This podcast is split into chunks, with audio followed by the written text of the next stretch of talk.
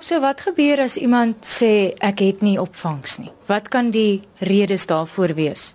Die rede daarvoor kan wees eenvoudig het die dekking verdwyn as gevolg van 'n seisonale effek of 'n propagasie effek soos ek gesê het. Miskien is daar in die pad van die sein 'n groot gebou gebou, 'n winkelsentrum. Dit kan ook wees dat daar 'n plaaslike steurnis in die area is wat die luisteraar se sein dan onderdruk En dit is hoekom dit nodig is dat ek 'n ondersoek daar moet doen om presies te sien wat is die effek, hoekom daardie luisteraar se sein verdwyn. Jy gaan nou gereeld uit om 'n klagte van 'n luisteraar te ondersoek, veral as hulle kla oor die sein. En hier het jy baie interessante toerusting wat jy gebruik. Wat is hierdie toestel wat amper lyk soos 'n TV-rekenaar kombinasie? Ons noem dit 'n seinsterktemeter of 'n spektrumanaliseerder.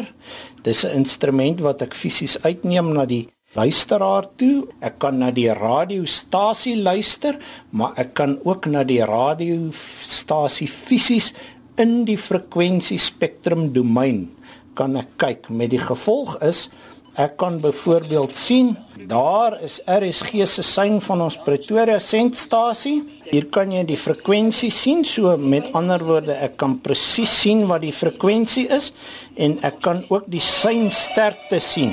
Hoe sterk die sein is wat ek besig is om te meet of analiseer. So in daai geval kan jy sien op hierdie antenna is die sein ongeveer 29 dB mikrovolt. Daai getalletjie wat jy daar sien sal vir my sê of jou sein in jou plaaslike huis of die area waar jy woon goed of sleg is. So dit is nou die ander toestel wat jy gebruik. Hierdie ene is 'n spektrumanaliseerder. Dit kan jy die hele uh, RF spektrum mee analiseer. Sy sterktes neem, hy kan amper vir jou koffie maak en in jou ma by die huis bel ook. is dit nou hierdie ene? Lyk soos 'n ou kar radio. Dit lyk amper so, maar dit is 'n professionele FM toetsontvanger Nou as ek metinge met hom neem, ek sal hom byvoorbeeld nou fisies uitneem direk na die luisteraar se huis toe. Kom ons kry die antenna resonant. Soos ek sien jy nou meet hom?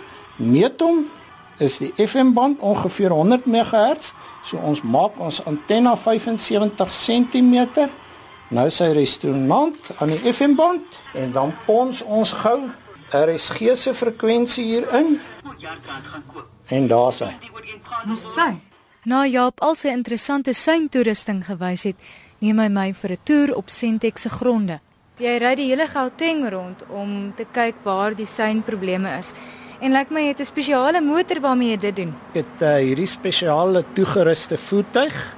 Soos jy kan sien, hy's toegerus met toetsantennes sodat ek uh, in baie gevalle kan ek in die ry kan ek my metings neem vir verskillende frekwensies. Daar's 'n FM antenna, daar's TV antennes, daar's 'n antenna vir die nuwe digitale TV metings en dis meer so dit is uh, waarvoor die voertuig toegerus is.